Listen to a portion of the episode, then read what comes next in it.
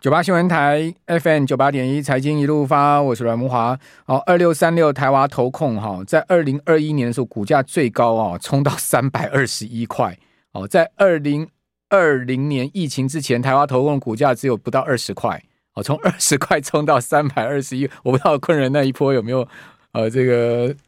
带到这一档哈。那今天的股价在七十七了。哦，讲实在的。跟 EPS 也有很大的关系啊，因为这是此生难得一见的航运的大景气嘛。台华是呃大型的 forwarder 哈，招揽业者哈，揽货业者。那这个当然跟整个航运业、空运业的景气很有关系。而且台华不只是只有做海运、空运，还有做物流、好仓储，全部都有做。而且呢，严董还会很蛮会投资的哦。严董他其实我今天有碰到他，他跟我讲说他他投资都是投资跟这个呃运输业有关，他不做。本业以外的投资，比如说他讲说他在这个长隆航太哦，在这个 pre IPO IPO 之前，他就他就去投资了长隆航太，那就长隆航太涨一倍哦，那个股价涨一倍，他把它卖掉，哈，那很厉害哦，他投资蛮有眼光的哈。你看到二零二一年的时候呢，这个台华的 EPS 有三十块。哦，当时股价最高冲到三百多块哈，那二零二二年就去年哦，这个 EPS 掉到十八块，今年其实前三季也还不错哦，有九块多的 EPS 哦，将近十块哦。那我今天有问呃严董嘛，好，因为严董名言不是一张不卖奇迹自来嘛，大家应该都还记得对不对？他后他后来他改口了，他说呢乌云罩顶，一张不卖乌云罩顶。他今天有跟我讲这个事情，但我没有先问问他这个事，我当然问他就说你怎么看那个运价？他说：“这个 COVID 这个事情啊，造成这运价是航运业啊，这个此生难得一见的这种龙景哦，运价涨十倍，那现在又跌成十分之一，所以回到了这个正常情况。那今天长荣不是缴出超过一季的呃，超过一个股本的 EPS 吗？第三季的财报哦，当然这个事情呢，我没有去问他，我就问他说：你看运价怎么看呢？哦，他的看法是这样的，他认为说啊，这三大航商现在的资那个负债比都很低，跟那个 COVID 之前哦，大家都很缺现金，完全不一样哦。他说那时候杨明哦，这个快要快要倒啊，哦，那个他跟我讲那时候林全当行政院长啊，杨明快要倒哈，那快要倒的时候，他率先去这个呃去参加杨明的这个增资嘛，啊，那对，那当然那时候增资的价格非常低，后来大赚嘛。他说那后来他又参加过两次杨明的增资，哦，那。呃，他说基本上那时候行商的状况真的都很不好，手上很缺现金，所以大家都杀价竞争。不过他说，因为现在三大货柜三雄啊，手上现金满满，而且呢负债比都降到三十趴，哦，所以他们不缺钱，不缺钱的情况下呢，他认为运价已经跌不下去了。哦，为什么？因为他讲很简简单，就是说他们宁可把船哦停泊在海外，哦，那呃或者说呢减班，哦，或者说呢呃船开慢一点，他都不会去杀价竞争了。哦，所以在这样的状况下，基本上那个阳明第三季也转转赢了嘛。哦，所以他的看法并没有像这个马士基啊或者赫伯罗特看法那么悲观啊。那讲到马士基，他就讲说，其实马士基是经营策略错误。他说，因为他前几年并了太多 forward 跟物流业，结果呢，搞得现在目前整个营运上面出了状况。哦，那当然他讲很多了，我今天没有时间全部跟各位报告哈。那大大致上他的看法。转述到这边，这边就要请教摩尔投顾的陈坤仁分析师哈。呃，坤仁你怎么看这个航运业？因为我们节目比较少讲航运业，好，你你也比较少琢磨，对不对？哎，好，慕驊哥好，大家好。哎，对。突然被那个抽考这个问题，我们跟 抽考 不是抽考，因为今天正好长隆，我又早上又碰到严董，我逮到机会就赶快好好问他。确实，跟他聊了快一个小时。因为因为如果就二零二一年的时候，我们真的是攻逢其盛，那个是叫做是航运界有史以来呃前无历史，然后呢突然来了一个 COVID 来的一个大爆发的行情。那那一波的话，真的是包含像是货柜也好，散装也好，甚至像是台花也好，都有一个比较明确的叫做翻倍的行情。那那个时间点的话，其实呃，他们就是获利是大爆发的。可是如果在那个时间点，我很务实的说，那时间点不会再回来。嗯，哦，那目前的话只能回，他也是这么说，他也说不会再回来。哎，对。然后呢，我我很我很务实的说，因为到目前为止的话，航运也好，或者不管是散装或者是货柜也好，他们都是回归到所谓的公司的基本面，那他们的基本面或者他们所在的产业位置来说的话，就是一个景气循环。那景气循环的过程来说的话，目前我我没有看到明年的景气，或者说就明年的航运业的景气有很明确的改善。那所以到目前为止的话，呃，包含像是长荣、阳明、万海，甚至像散装都好的话，他们现在目前的位置叫做是股价只能在这边去做一个打底。那当然，呃，昨天的长荣它公告出来一个很亮丽的 EPS，呃，一季赚十块钱，但是这个十块钱它其实是隐含着一些相关的呃背景的，对，包含像是他卖出了长荣行的股票所带来的意外的收入，甚至是说他有一些长约，甚至他有一些汇兑的收益。好，所以这部分的话，其实让今天的长荣如果投资朋友，你现在如果还有的话，那不好意思，你可能会继续整理哦，因为你看，像今天的长荣，它一度想要去挑战它前波的高点，就是在一百二十点五那附近，可是也很明显的出现了一个比较大的一个长上影线在那边。那因为这这个是唯一一家长荣比较亮丽的财报，当然。阳明也也还可以啦，就是至少还是在损平边缘小赚的这个过程。可是如果就他们的现行来说的话，这边他们的一个股价的表现都还是在去做一个底部的整理哦。所以如果以我我很我很老实说，我是一个喜恶分明的一个诶、欸、分析师投资人。然后呢，就目前为止的话，长荣或者是说就所谓的航运来说的话，恐怕哦那还有的等，而且这个等等起来的话，可能不是一朝一夕去做一个。呃，看待的，所以如果这个时间点，如果你有，你恐怕我觉得你还是要，我很我都很老实说了，就是说，如果你真的还有的话，你恐怕要去做一个呃换股操作也好，或者是说你要试着去把你的资金放在更有更有效率的地方。那如果你是在追求过往的那个所谓的直利率的话，不好意思，这些相关的个股目前我也还没有看到一个很有明确的直利率的空间。哦，所以到目前为止，如果回归到刚刚第一个问题，就是说呃航运业的话，我会觉得他们会。接下来会依然是相当辛苦的一个过程哦。好，嗯，那另外就是说，在整个 IC 设计还是今今年引领的大盘的主轴嘛，对不对？嗯、是的。你怎么看半导体产业？因为今我们前一段有访问那个呃法人哦，投信法人，他们是蛮看好景气要翻扬往上的。是，哎，那我我好 回归到那个总算是我们觉得是比较有乐观的一个行情跟乐观的一个景气面哦。因为如果就 从我我这样说好了，因为其实如果就上上个礼拜的话，原本我那时候跟大家说过，因为是破底的关系，所以要需要用时间换空间，让大盘能够在这边去做一个打底。可是呢，其实我们可以看到一些呃蛮好的一些现象出现了，比方说呃台积电也好，或者像是联发科也好，因为台积电是站在很重要的半导体的中游晶圆代工、先进制程的呃领导全球的领导的公司，那他试出来的一个方向，他说了一件事情，他说他看到的景气是。渐渐看到一个落底的机会了，然后呢，他还讲说，呃，包含了像是手机也好，或者像像是 PC 也好，也看到了所谓的复苏的早期的迹象，所以他用法说会来指引整个方向，而且我们也可以看到，那个上个礼拜就是在十号的时候，台积电公布出来的营收也真正证实了他这样的说法，因为因为他们真的是必须要老实说啦，他好会告诉你好，那他不好会告诉你好，不，他不好会。告诉你不好，所以在这样的情境之下的话，其实我觉得，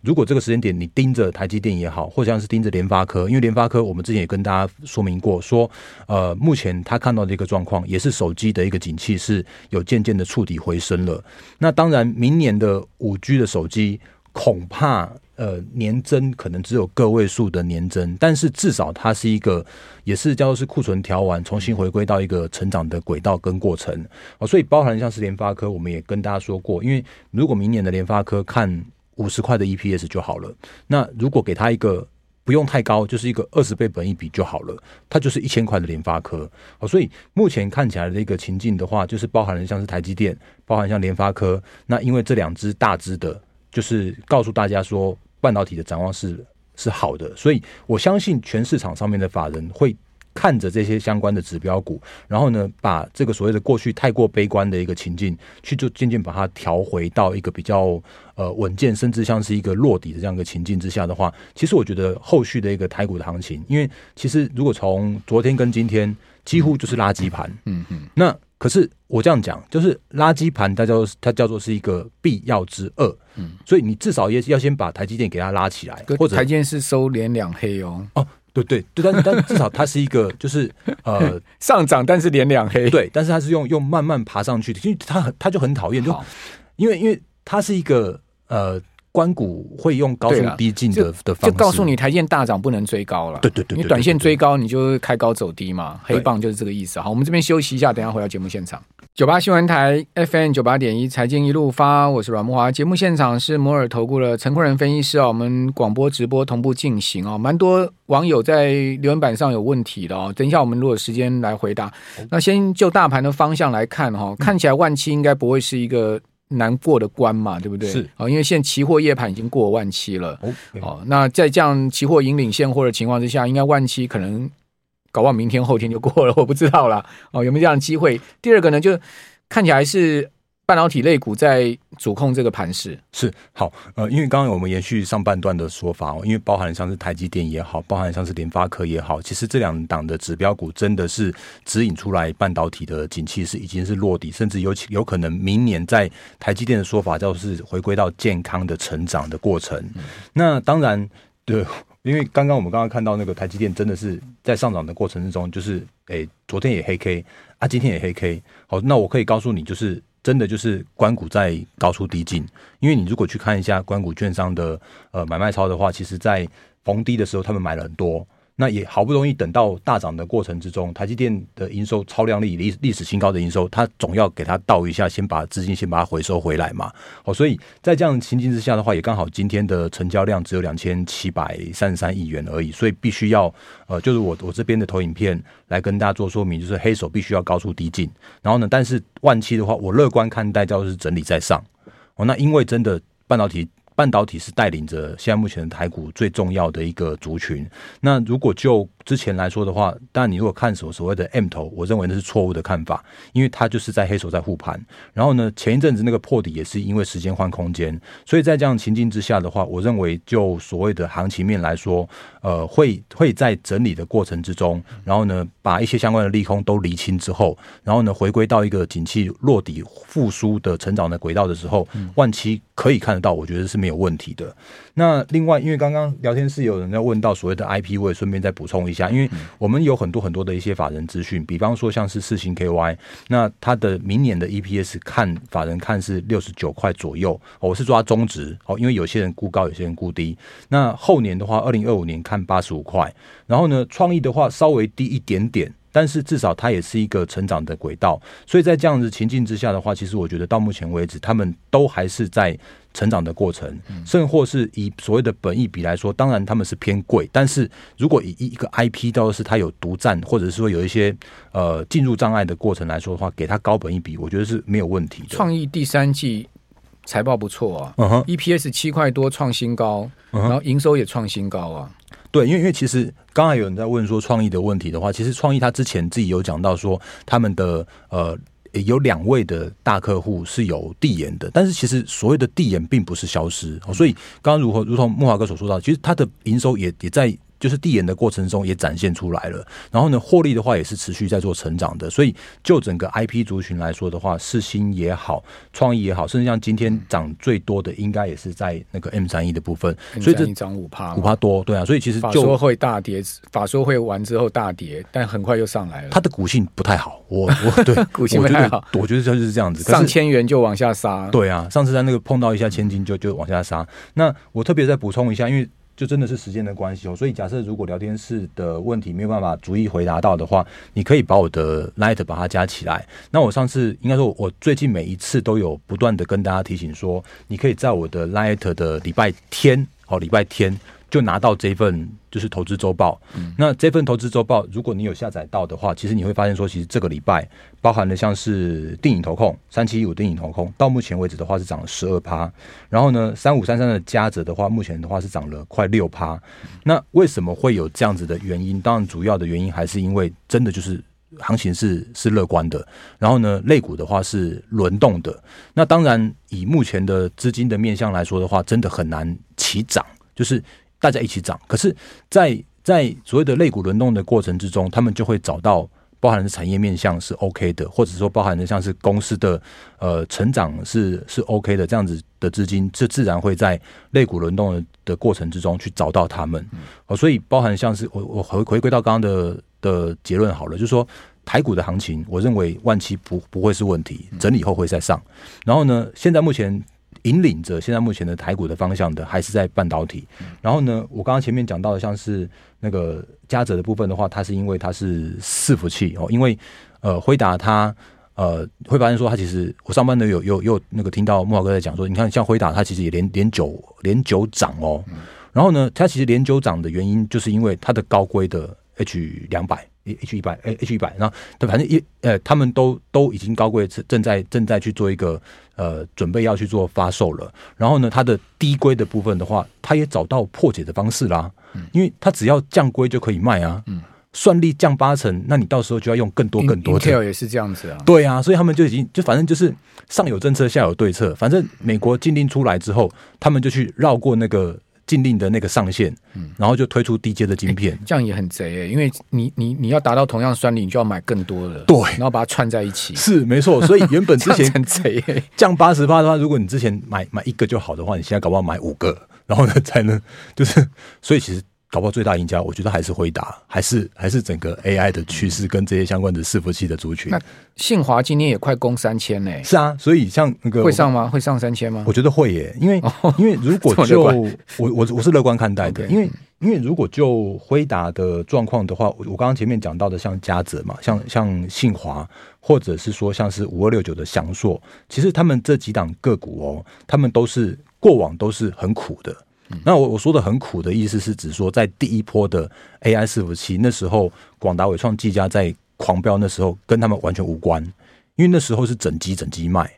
可是现在开始的话不一样，因为如果是我们刚刚前面说到的，所以说用用用所谓的降规版的，或者是回归到旧式的那种传统式那种，就是标准型的伺服器那种插槽插卡式的话，其实这些相关的公司跟个股他们是会受惠的，尤其是像是信华的那个电源管理 IC 的那块，因为因为我我我看到的一个状况是，它的那个电源管理 IC 的部分原本呃旧式的那种伺服器可能一个就是一颗啊，可是。当当未来的那种所谓的 AI 伺服器的话，它可能一颗伺服器就要三到五颗，好，所以它就会那个变成是突然就变成是受惠者。那插槽的嘉泽也是，或者像是高速传输的呃祥硕也都是。啊，当然这些股票真的比较贵了哈。啊，但是我也讲一句话，就是说，因为这这些股票他们真的是贵的，所以他们的筹码面的部分的话。就会来得比较更加的干净。那如果投资朋友你你认同这个族群的话，我觉得你就是用呃分批的方式，用零股的方式，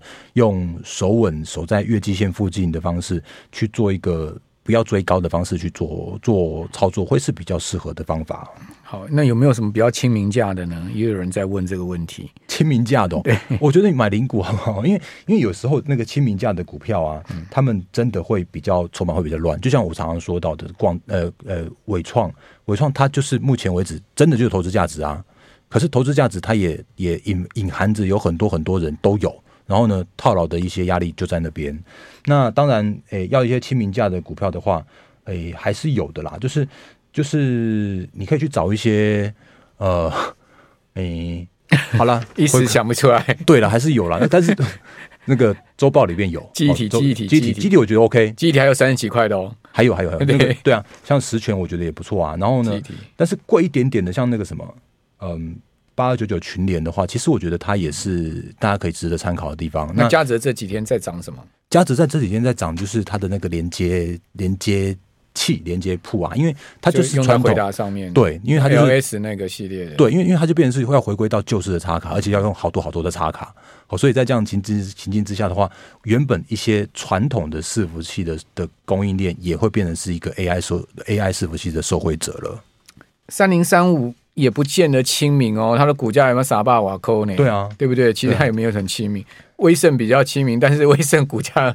走势蛮斜的。威盛哎。真的股性太太活泼了啦，因为因为它如果今天一五一点五这边附近的高点又要来遇到的时候，这边恐怕不是一个值得你去做追高的地方。嗯，不过连涨两天了，威盛也是连续大涨两天。对啊，对啊，对啊。但它每次连涨就一根大黑，不知道明天会不会如法炮制？因为他的法说会真的给大家太多的想象空间了。对，好，好，最后再再再那个讲一下吧。好、那个、，Light 小老鼠 D A R E N 八八八。那假设如果刚刚讲不够清楚的话，欢迎到我的 Light 跟我做互动。谢谢大家。好，我们有那个王世豪说三零三五是清明 IP 股哈，你肯定很有钱。好，非常谢谢大仁哥，谢谢各位。谢谢